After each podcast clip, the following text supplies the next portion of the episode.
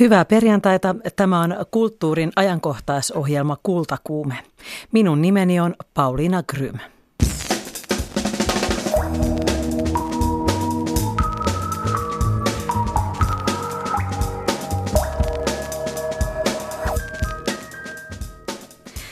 Tänään meille taiteestaan kertovat kuvataiteilija Marjatta Tapiola ja nukketeatteritaiteilija ja ohjaaja Merja Pöyhönen, joka tekee nukketeatteria Shakespearein teksteistä.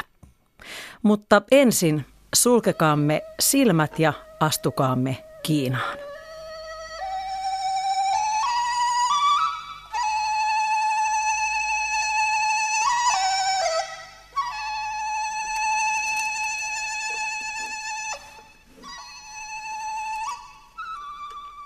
Kymmenen vuotta sitten joensuulaisnuorukainen päätti toteuttaa unelmaansa ja lähteä asepalveluksensa jälkeen opiskelemaan kungfuuta Kiinaan. Nyt Joonas Tolvanen on Shaolin soturimunkkien ikiaikaisen perinteen jatkaja ja käynyt Kiinassa yhdeksän kertaa. Tolvasen kirja Soturimunkin oppipoika kertoo Kiinasta, jossa ikiaikaiset perinteet yllättävät länsimaiset vieraat. Joonas Tolvanen, kumpi oli pelottavampaa? Joutua sellaiseen tilanteeseen, jossa olisit joutunut julkisesti pahoinpitelemään alaikäisen lapsen osana opetusta tai taistella raivopäästen kulkukoirien kanssa, jotka halusivat sinusta seuraavan ateriansa? No ehdottomasti tuo kulkukoira, kulkukoirien hyökkäys, koska siinä itse olisi voinut käydä hyvinkin pahasti, että se on aina kuin Kiinassakin on, siellä on paljon kulkukoiria ja ne on hyvin aggressiivisia, niin siinä oikeasti pelkää henkensä puolesta, että se aiempi vaihtoehto, minkä kerrot, niin se on enemmän semmoista psyykkisesti rankkaa, mutta se toinen, siinä on toisessa asiassa on elämä ja kuolema kysymys, niin se on ehdottomasti valinta. Ja nämä kokemukset olet saanut kokea ja kirjoitit niistä kirjassasi Soturimuunkin oppipoika. Se on kertomus matkoistasi Kiinaan ja omistautumisestasi kungfu-lajille. Sä päätit 17-vuotiaana lähteä Kiinaan ja nimenomaan Kiinan maaseudulle opiskelemaan kungfuuta ja Shaolin kungfuuta ennen kaikkea. Ja seuraavana vuonna sitten sen päätöksen toteutitkin. Ja sä, sä et ollut koskaan ennen käynyt Kiinassa. Minkälainen oli sun ensikosketuksesi maahan? Se oli suunnaton kulttuurisokki, että eihän siihen olisi voinut millään tavalla varautua. Että kaikista yllättävin oli kyllä ne fyysinen kuritus, mihin en ollut koskaan elämässäni aiemmin tottunut. Että siellä kung fuisissa oppilaitoksissa lapsia rankaistaan kepeillä, niin se kyllä tuli ihan puun takaa ja yllättää, että se kyllä järkytti. Sinä hakeuduit Shaolin kungfu-kouluun. Lausunko mä sen ihan väärin? Ihan oikein. Ihan, ihan oikein. Mikä juuri, juuri tässä Shaolin kungfuussa sinua kiehtoo? No minä olin nuorena poikana katsonut paljon kungfu-elokuvia. Siinä oli Shaolin munkit temppelissä semmoisia seesteisiä mestareita ja minä luin internetistä, että Shaolin temppelissä vieläkin buddhalaiset munkit harjoittavat kamppailuja, niin minä että se olisi kyllä ihan älyttömän siistiä mennä paikan päälle kokeilemaan ja katsomaan, minkälainen meininki se on nykyisin siellä. No vastasivatko ne sinun kuvitelmasi sitten todellisuutta? Ei ollenkaan, että minä odotin ihan, ihan erilaista maailmaa, mikä siellä kohtasi, mutta siinäkin on omat hyvät ja huonot puolensa, että mitään seesteisiä mestareita siellä ei ollut, että niiden itsehillintä on samalla niin kuin kaikilla muillakin, että ei, ei ne mitään piruja ole eikä enkeleitäkään, mutta – samalla tavalla heillä on omat, omat toiveet ja unelmat ja samalla tavalla ne on yhtä äkkipikaisia kuin kaikki muutkin. Eli he eivät olleet siellä sumuisilla rinteillä kuin, kuin tyynet, tällaiset vesilammet, niin, niin siellä jakaneet viisautta. No käytännössä semmoisetkin, niitäkin näki, mutta ne oli lähinnä valokuvia varten otettuja poseerauksia, mutta muutamia hyviä kung fu-opettajia minä sielläkin olen tavannut ja heillä on vähän enemmän sitä kamppailutaitokykyä ja filosofia osaavat hyvin opettaa. Sinä tapasit siellä useita mestareita ja, ja tähän ensimmäiseen gangiin tykästyit kovasti, kun, kun tapasitte ensi kerralla, mutta jouduit pettymään häneen. Mitä tapahtui? No, minun ensimmäisen koulun mestari oli oikein miellyttävä ja mukava mies, mutta se mikä tuli yllätyksenä niin seuraavana vuonna sitten, että hänkin rupesi lapsia opettamaan sillä väkivallalla ja kepillä, että aiemmin hän oli väkivaltaa vastustaminen, että hän vähän muutti sitä suhtautumista asiaan. Se oli, se oli kyllä suuri pettymys. Ja tämän rangaistuksen nimihän oli käärmeen pään katkaisu. Mitä siinä tapahtui?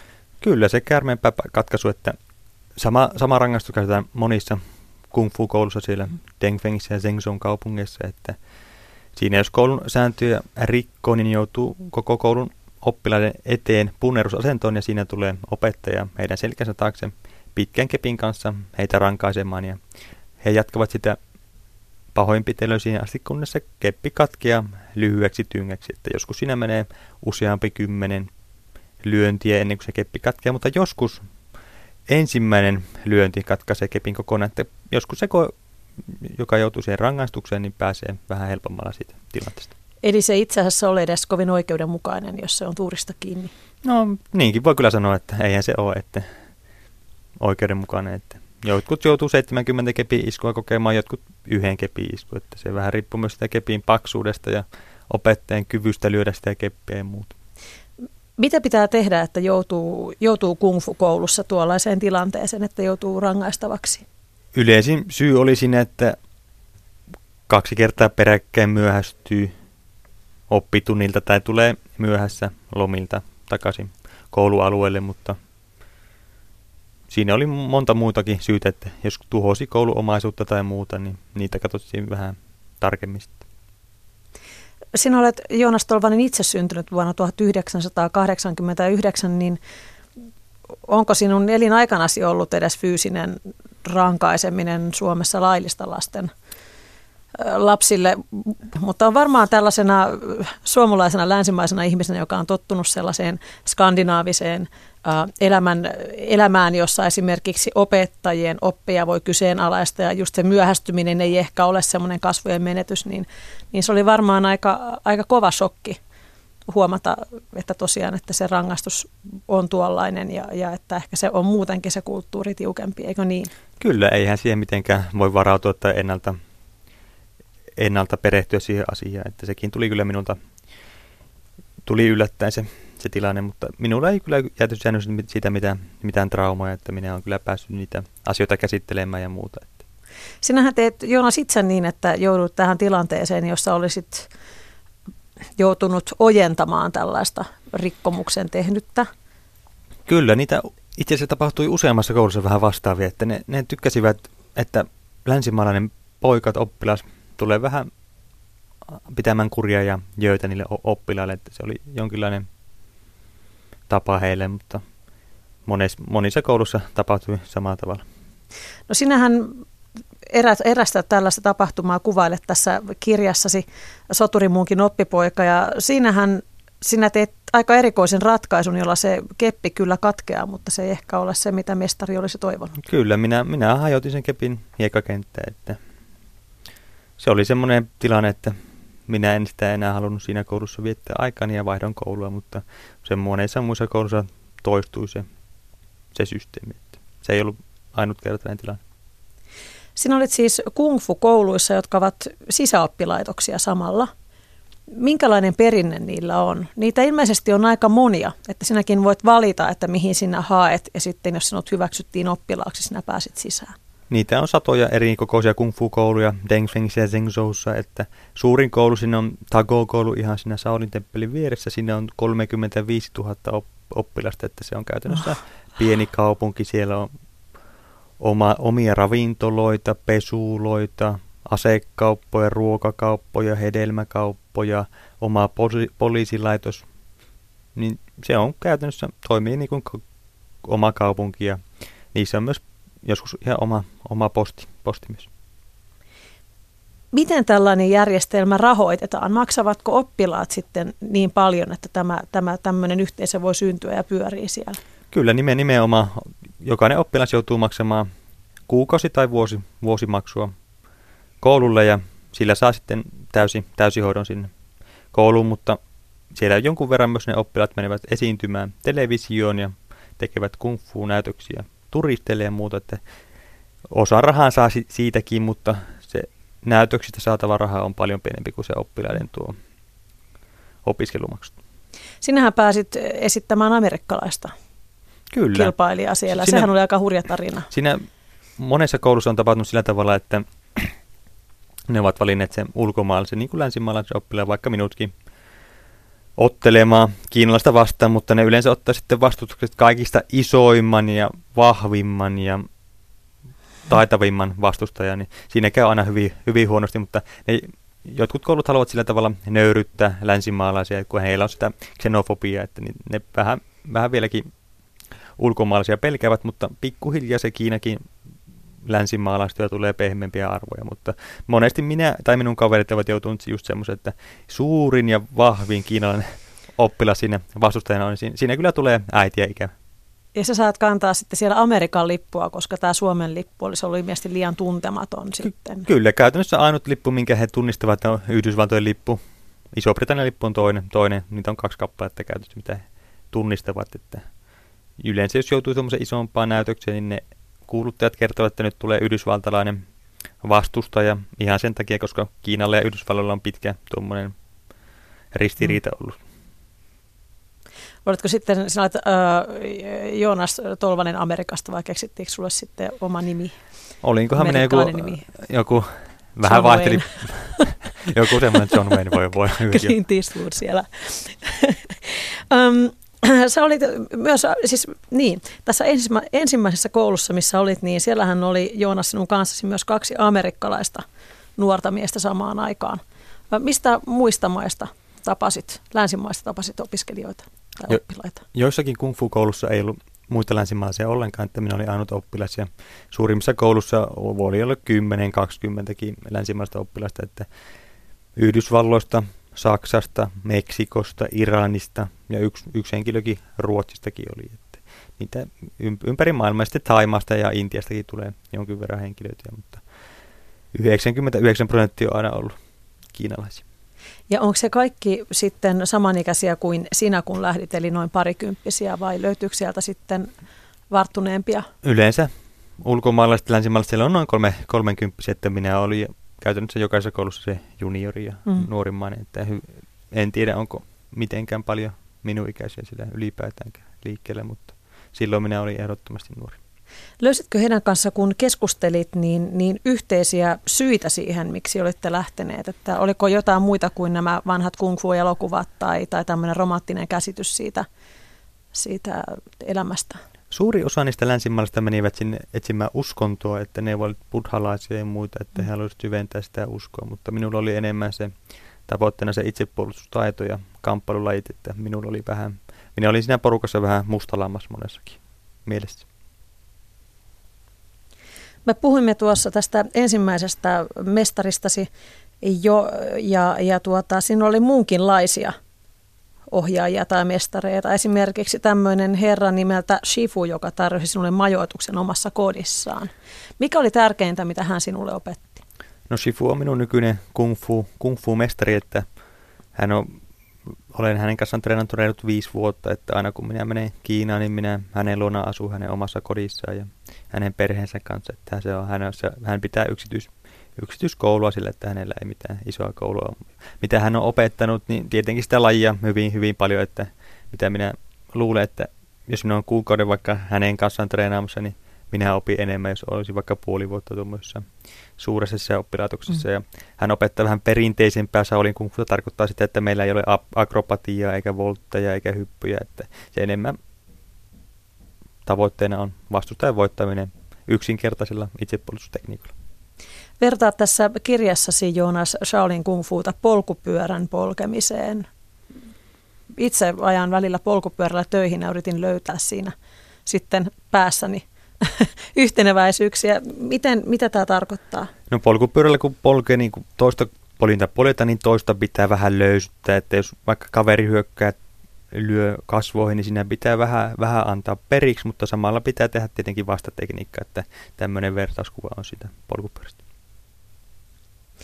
Tuota kirjaa kun, kun luin, niin minulle heräsi semmoinen kysymys, että missä tässä kungfu-kulttuurissa ovat naiset? jotkut munkit valo, valoista riippuen, eikö niin, saavat perustaa perheen, tai sukurimunkit, eivät kaikki, mutta en, en löytänyt sieltä oikeastaan sitten lajin parista kuin miehiä, että onko tämä, tämä on hyvin miehinen laji vielä, vai löytyykö sieltä yhtään naisharrastajia? Koulussa, niissä oppilaitoksissa, kun on modernia Shaolin Kung Fu, niissä on paljon, paljon naisia, mutta Shaolin temppelissä se on, se on pelkille miehille, mm. että Shaolin temppelin vieressä on Yong Tai Shu, se on tuota Nunna-temppeli. Sinne, sinne naiset menevät, mutta siellä taitaa nykyisin sielläkin harjoitella vähän modernia Shaolin Kung Futa, mutta enemmän ne keskittyvät buddhalaisiin niihin pehmeisiin arvoihin. Tässä kirjassasi Soturi Munkin oppipoika kerrot Kiinasta, joka on tosi monelle suomalaiselle, minullekin vieressä eksoottinen. Että on lukenut tämmöisen Tehtaan tytöt-kirjan, minkä kirjoitti tämmöinen kiinalaistaustallinen amerikkalaistoimittaja, joka kertoi kaupungistuvasta Kiinasta. Ja, ja tuota, sitten on joitain muita teoksia, mutta en ole esimerkiksi itse koskaan käynyt siellä vielä. Enkä varmaan osaisi äkkiseltään nimetä juuri muita kaupunkeja kuin Pekingin, vaikka siellä on valtavasti miljoona kaupunkeja. Mutta minkälaisena sinä koet sitten täältä Suomesta käsin uutisoinnit vaikkapa Kiinan politiikasta, näistä ihmisoikeusrikkomuksista ja talousasioista, kun sä oot kuitenkin käynyt siellä viimeisen kymmenen vuoden aikana yhdeksän kertaa? No noista politiikasta ja muusta, niin Suomessa uutisoidaan niistä paljon enemmän, mitä minä Kiinassa kun olen, niin siellä puhutaan, että siellä ollaan hyvin vaitona asiat noista puolueen sisäisistä asioista. Se on se heidän, heidän tapansa tehdä sitä politiikkaa. Onko se Kiina, mitä Suomessa mediassa esitellään, se sama kuin minkä sinä tunnet? No jokaisella kolikolla on kaksi puolta, että joskus se on vähän yksipuolinen näkemys suomalaisilla, mutta monesti se on hyvin totuudenmukainen, että riippuu tietenkin jutusta. Mitä kokisit, että me ollaan käsitetty oikein? No kyllähän se kommunisti, se on yhden puolueen politiikka, niin se, siinä omat, omat haasteensa, että siinä voi olla, että siihen tulee ajan saatussa muutosta, mutta tällä hetkellä se tilanne on vielä semmoinen. Mutta Kiinassa on paljon, paljon hyviä ja huonoja puolia, että hyvät puolet on niissä, että kiinalaiset ei ikinä valita mistään, ne on aina ajoissaan paikalla. Että. No siinä olisi paljon opettelemista. Niin, kyllä. um, sinun arkesi Suomessa, sä oot lääketieteen lisensiaatti. Mitä teet, kun olet täällä? Kyllä, minä olen lääkäri, että minä valmistun lääkäriksi viime vuonna, että minä teen ihan yleislääkärin hommia. Olen tehnyt terveyskeskuksissa yleislääkärin töitä ja nyt on muutaman kuukauden työpesti tuossa Kuopiossa Kallaveden työterveydessä. Minä pidän yleislääkärin vastaanottoa siellä, mutta en ole vielä päättänyt, mitä ison haluan tehdä, niin saattaa olla, että minä jatkan siellä. Se on oikein mukava työpaikka, mutta se vielä jää nähtäväksi. Minkälainen työterveyslääkäri olisit ilman näitä Kiinan matkojasi? Todennäköisesti aivan samanlainen, että minä en työssäni lainkaan näitä minun Kiina-kokemukseni ota puheeksi tai mainitse asiasta potilaalle ja minä keskityn siihen lääketieteelliseen osaamiseen. Entä ihminen? No ihmisenä en sanoisi myöskään, että Kiina on minua älyttömästi muuttanut, jos kysyy vaikka minun vanhemmilta tai veliltä tai kaverilta, minkälainen minä olin ennen Kiinan reissua ja sen jälkeen, niin voin vaikka väittää, että sanovat, että olen täysin samanlainen henkilö. Milloin lähdet seuraavan kerran? Minulla oli suunnitelmissa lähteä ensi kuussa, mutta kun tulee sukujuhlia ja tämä kirjan takia menee nyt jonkun verran aikaa, niin se pitää nyt lykätä loppuvuodeksi tai ensi vuoden alkuun, mutta saa se jää nähtäväksi. Kiitos Joonas Tolvanen. Joo, kiitoksia. Odotan innolla jatkoa. Joo. Siinä siis Joonas Tolvanen, joka on kirjoittanut Kiinan kokemuksistaan kirjan Soturimunkin oppipoika. Hän on myös perustanut Kuopioon oman pienen kungfu-koulunsa.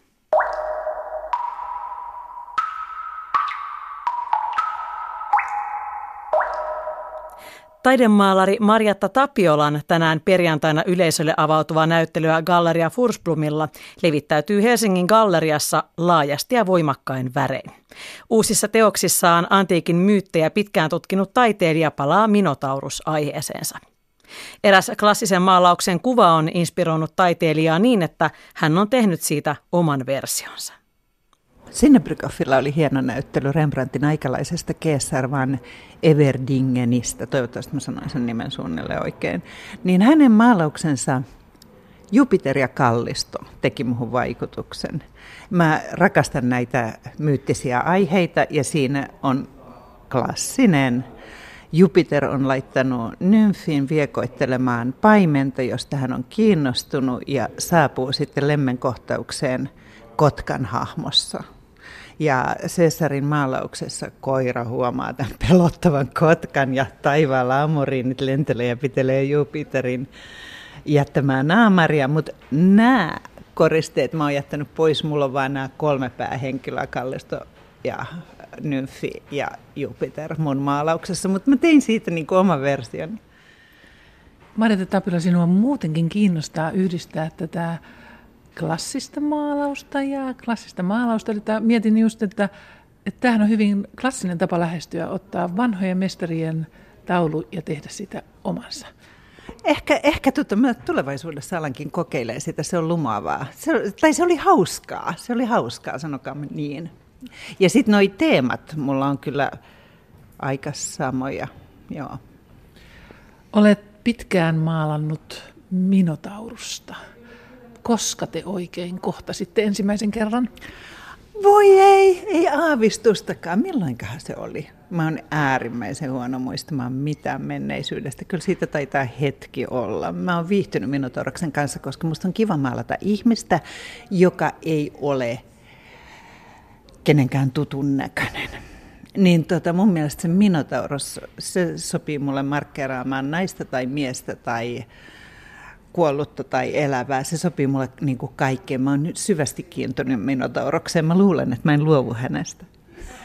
Galleria Forsbromilla tosiaan on Minotaurus, joka on uhkea, lihaksikas, hieman pelottava, sitten tekee kärrynpyöriä. Sitten hän on erittäin leikkisä eri paikoissa ja, ja hyvin herkkä ja hellyyttäväkin. Miten löysit Minotauruksesta kaikki nämä puolet? Me ollaan hyvissä väleissä, se paljastaa ne mulle.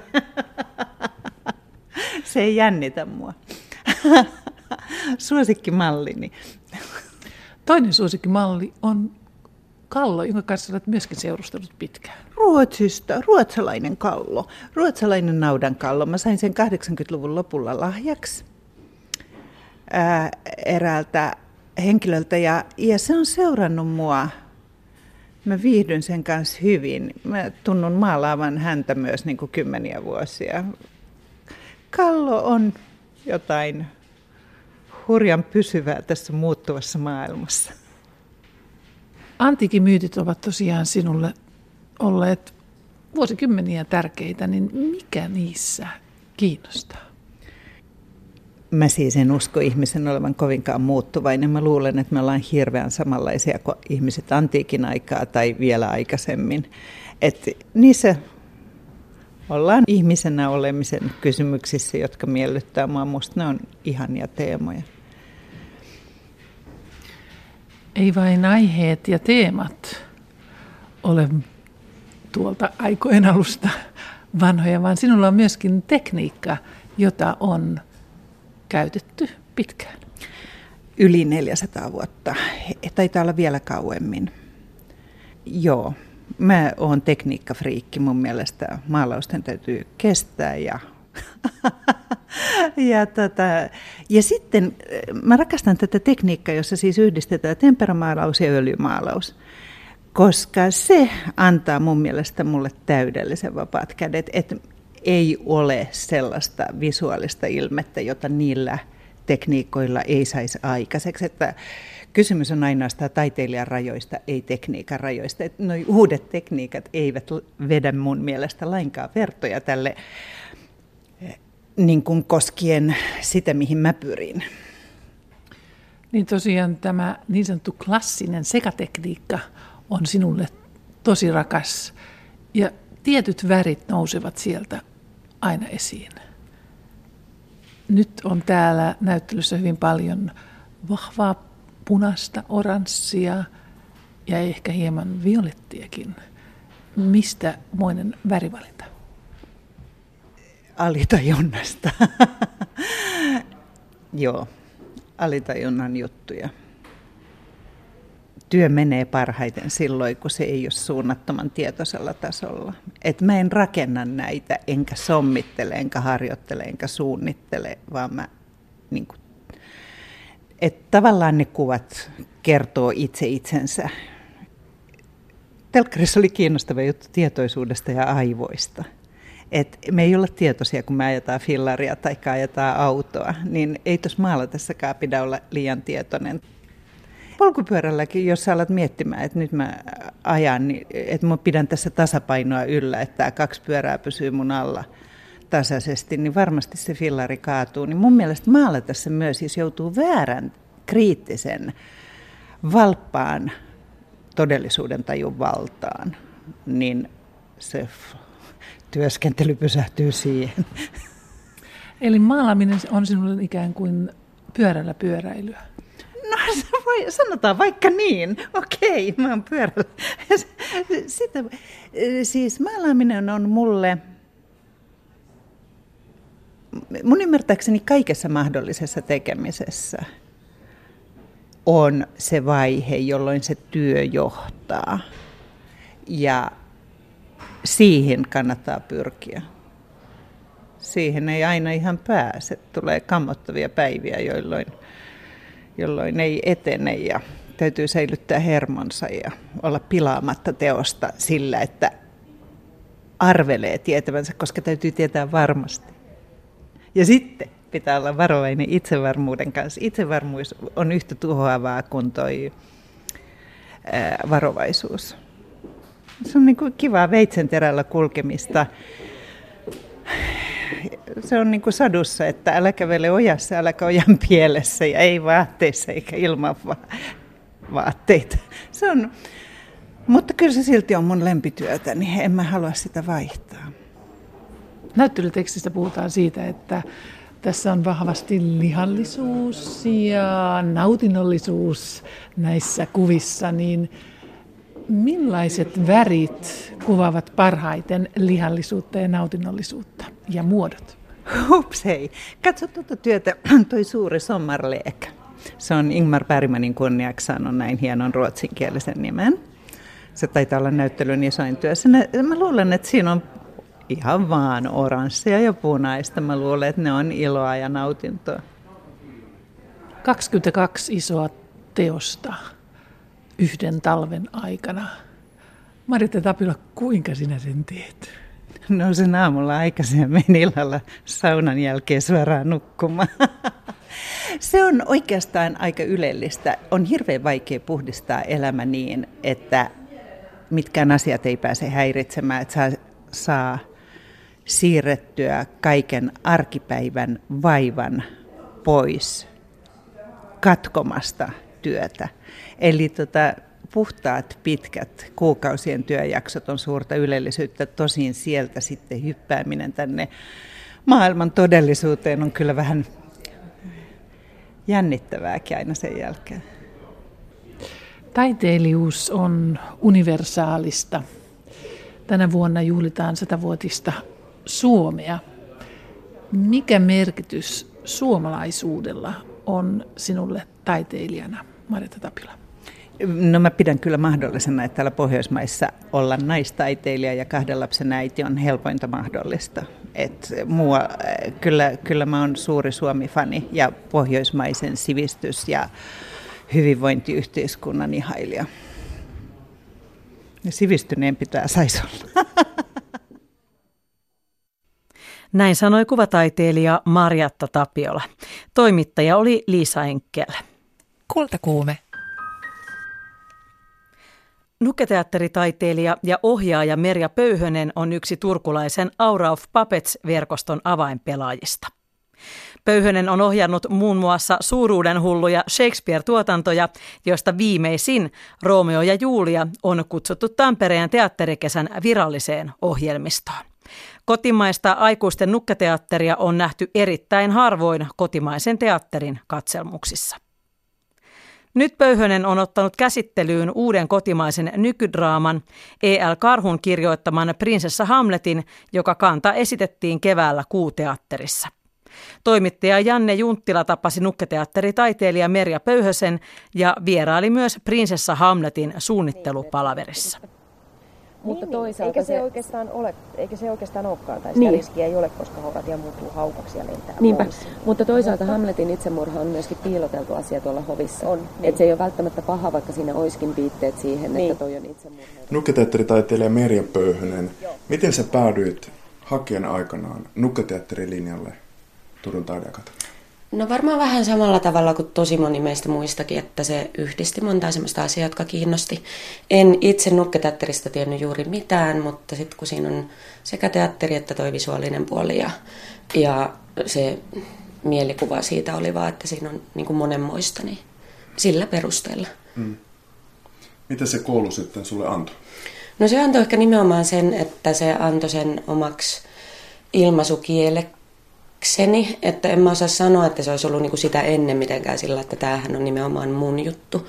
Mutta sitten mitä tahansa asiaa opettelee, mihin tahansa asiaan niinku syventyy, niin sitten sit tuli se oma väline ja sitten sen takia se tuntuu tosi luontevalta tällä hetkellä. Että jos haluaa asioita ilmasta, jos haluaa esityksiä tehdä, niin se, se on se, missä mulla on taitoja, mm. millä tavalla mä ajattelen niitä asioita. Mitä ne taidot käytännössä on?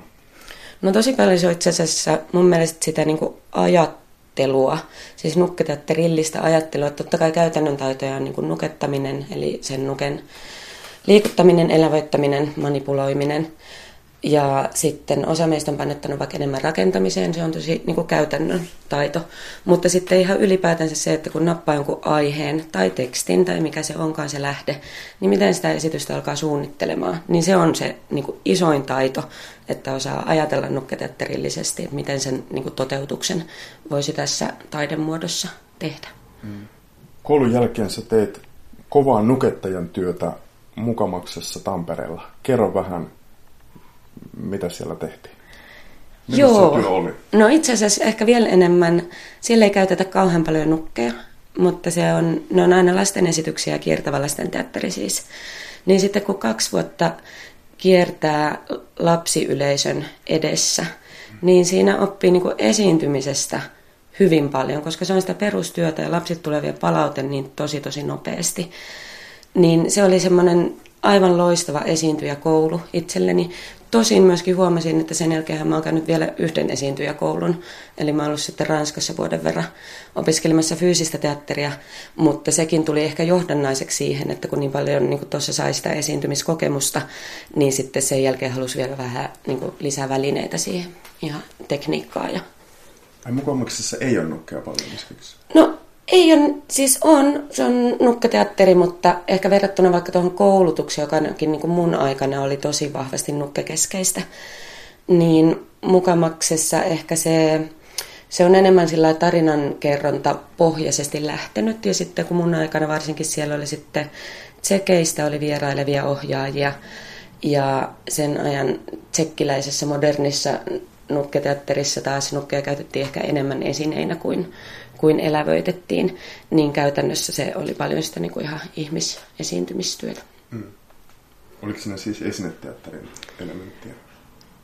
No joissain, joissain sitäkin, mutta sitten ehkä niin kuin ylipäätänsä se nukettamistapa, että, että koitetaanko luoda sellaista illuusiota, että se on oikeasti elämässä, niin kuin elävä se nukke, vai kuittaillaanko sillä, niin kuin, sille ajatukselle, että se on, on vaan nukke ja sillä merkataan tiettyjä asioita, niin siinä on semmoinen joku ajatusero ja myös käytännön toteutusero. Olen kysellyt susta tästä kollegoilta ja he kertoo, että sä oot kova työmyyrä. Siis teet niin kuin paljon ja koko ajan. Ja nimenomaan tota, omia produktioita. Joo, mä oon tehnyt siitä lähtien, kun... No siitä lähtien, kun mä oon valmistunut, niin oli kaksi vuotta eikä tuolla töissä, sitten oli vuoden verran lisäkoulussa, mutta sen jälkeen olen tehnyt niin kuin friikkuna ihan täyspäiväisesti nukketeatteria, eli mä en ole tehnyt mitään muita töitä. Tämä on mm. mun niin kuin, perustyö. Mm. Elääkö sillä? No mä elän tällä hetkellä, kiitos, kiitos Taiken apurahan, mutta sitten, sitten muuten mä oon elänyt myöskin sillä tavalla, että joskus on tullut työttömyys turvana ja joskus on tullut siihen päälle tietenkin keikkapalkkioina, mutta että aina se raha on niin kuin jostain kasaantunut, että Suomessa onneksi pystyy kuitenkin vielä elämään aika niin kuin eri tavoilla ja tekemään sitä, mitä haluaa, jos oikeasti haluaa. No tekijänä, minkälaiset aiheet sua on kiinnostanut? No tosi erilaiset ja sitten välillähän aihe saattaa tietenkin tulla myöskin joltain toiselta työryhmässä, mutta mun on lähtenyt kauhean niin eri kautta ne esitykset. Et joskus, joskus on ollut vaikka pohjana jotkut tietyt niin kuin kuvataideteokset, joskus on ollut joku aihe tai teema, jota haluaa käsitellä, ja joskus on ollut joku teksti tai tarina.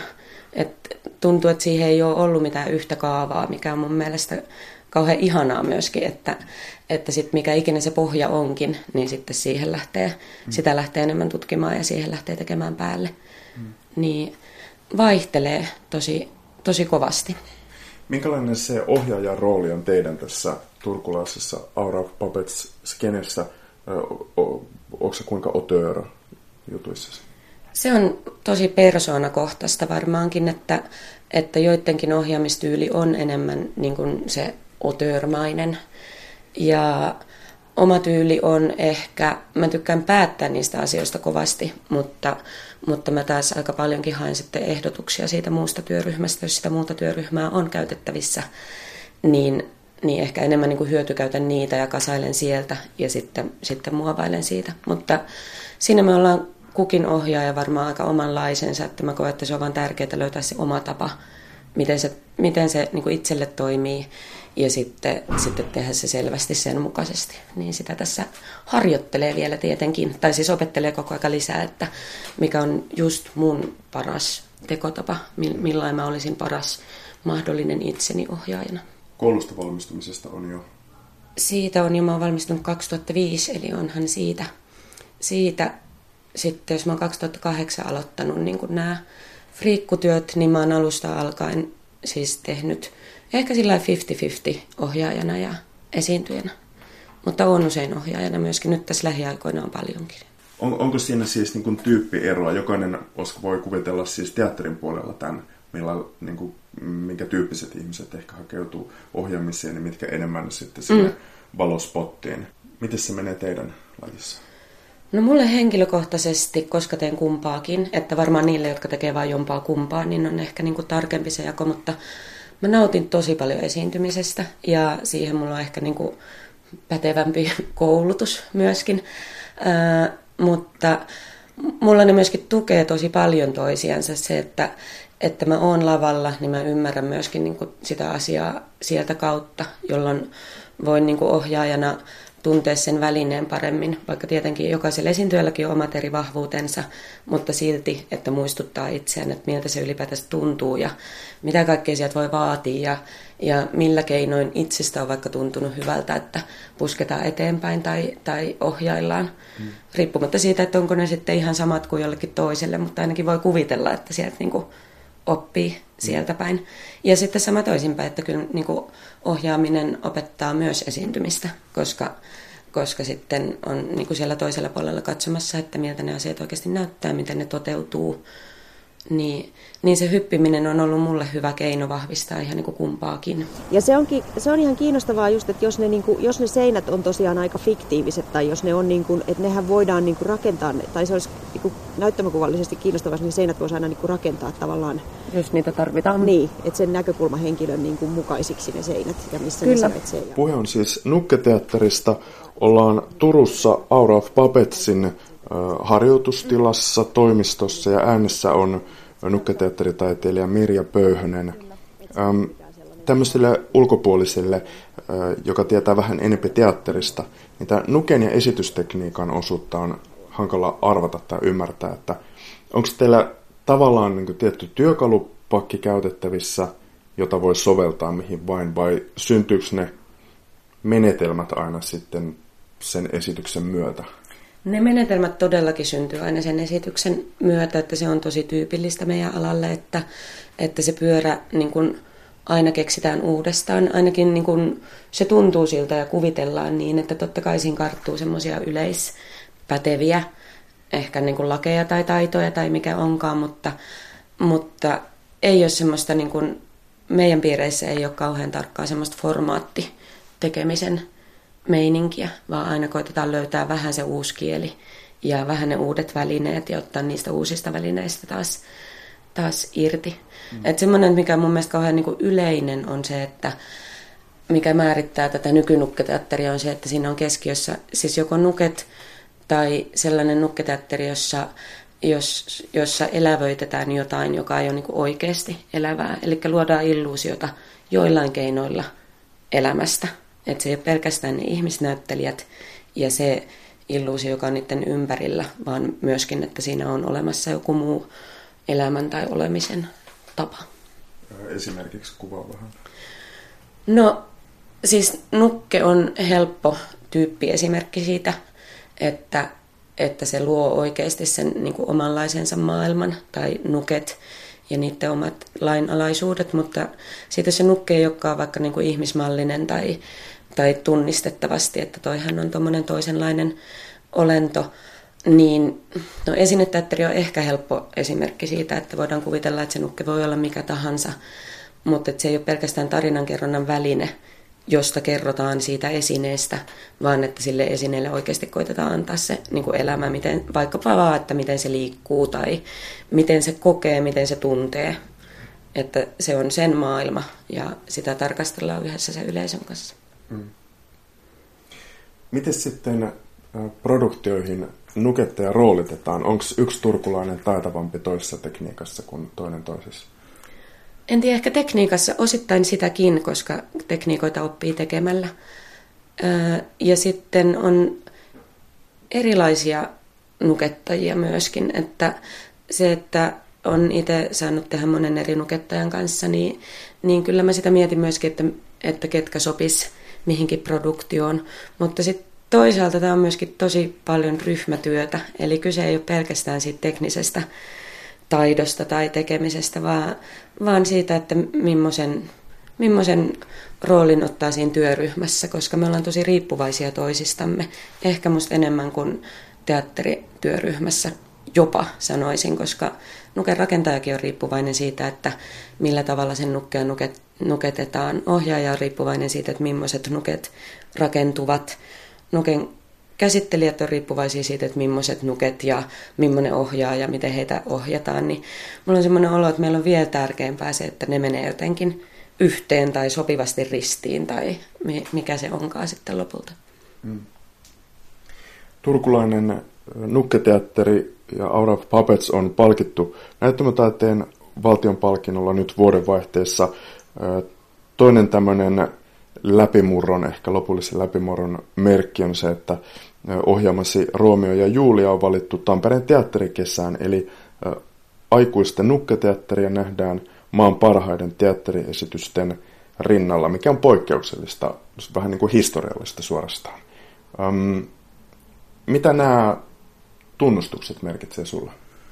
No kyllä ne merkitsee sitä, että, että nukketeatteri aletaan ottaa semmoisena luonnollisena osana tätä Suomen teatterikenttää, että se ei ole vaan niin kuin erillinen ja tietenkin myöskin sitä, että ne on nimenomaan aikuisten nukketeatterin puolella tehdystä uran uurrosta tai siitä, niin, niin se eri saarekkeisuus, totta kai me ollaan itsekin ylpeitä siitä, että tämä on vähän eri taidemuoto, mutta se voisi olla paljon lähempänä niin kuin joissain asioissa tota teatteria, niin ne on tosi hienoja asioita, että se on huomattu myös, myös ulkoa päin. Ja Romeo ja Julia vielä niin kuin sellaisena, että se on ihan hirvittävän iso produktio ja tarkoituksellisesti tehty isoksi myöskin sitä varten, että se huomattaisi, että intiimit esitykset on meidän vahvuus, mutta me pystytään myöskin tuommoiseen niin suuren, suuren luokan, omassa mittakaavassamme suuren luokan mm. tekemiseen, niin sillä se on hienoa, että se on just tuo Romeo ja Julia, mikä on meille aivan niin älytön asia viedä tuonne teatterikesään, mutta just siinä se on hyvä. Mm. Kerro vähän tuosta tuotannosta lisää. Ensin, mikä tekee siitä siis ison tuotannon? No se kuuluu tähän meidän trilogiasarjaan, eli Suuruuden hullua Shakespearea nukeilla, jonka ykkösosa vuonna 2013 myrsky oli nimenomaan se, että nyt tehdään isosti ja nyt, nyt niin kuin monta tekijää ja kaikki täysillä ja isosti. Ja se itse asiassa löi myöskin sillä, sillä läpi ja tuntui, että se oli yksi askel tässä, että nukketeatteri huomattiin. Sitten Romeo ja Julia siinä vaiheessa se oli tarkoitus olla niin kuin ainutlaatuinen tämä myrsky, mutta sitten oli semmoinen olo, että jatketaan kuitenkin ja otetaan joku toinen, toinen Shakespeare käsittelyyn. Myrsky oli tosi traditionaalinen, Romeo ja Julia on taas enemmän nykysovitusta tuosta aiheesta. Se tuli semmoiseen aikaan, kun myöskin oli aika kovaa toi koko maahanmuuttokritiikkiasia ja ne vastakkainasettelut alkoi nostaa päätään ja, ja, ja nimenomaan alkoi nostaa päätään, niin sitten tästä teoksesta tuli myöskin niin kuin osa mun mielestä sitä maailman aikaa, että se on aika semmoinen kova ja se huutaa aika kovasti niiden asioiden puolesta, minkä asioiden puolesta se haluaa huutaa, että se ei todellakaan ole sitä niin kuin pehmeintä Shakespearea, vaan ollaan kaatopaikalla ja katsotaan, että mitä tämä mitä tämä meidän maailman kahtia jako tarkoittaa siellä toisella puolella kuin täällä meidän omassa mm. pikku lintukodossamme. Semmoisista asioista mä oon siinä tosi ylpeä. Ja, ja sitten se, että se tapahtuu 12 esiintyjän voimin ja koko työryhmä on varmaan parikymmentä, niin se ehkä niin kuin vahvistaa sitä sanomaa, että, että myöskin nukketeatteri välillä – tai siis välillä se voi olla väline myöskin sellaiseen semmoiseen tämän asian maailmasta puhumiseen. Se on välillä ihana väline siihen, että saadaan vähän paeta tätä todellisuutta ja, ja olla niin osoittelematta päivän polttavia asioita.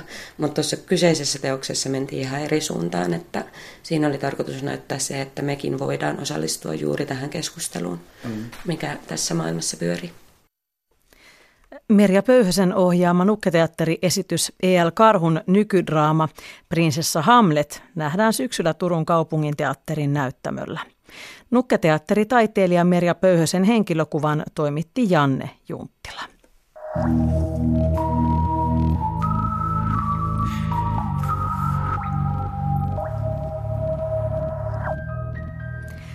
Aiemmin tällä viikolla kultakuumeessa kerrottiin, miten Wall Streetin legendaarisen härkäpatsaan eteen ilmestynyt peloton tyttöpatsas on saanut härkäpatsaan luojan Arturo Di Modican kiihdyksiin.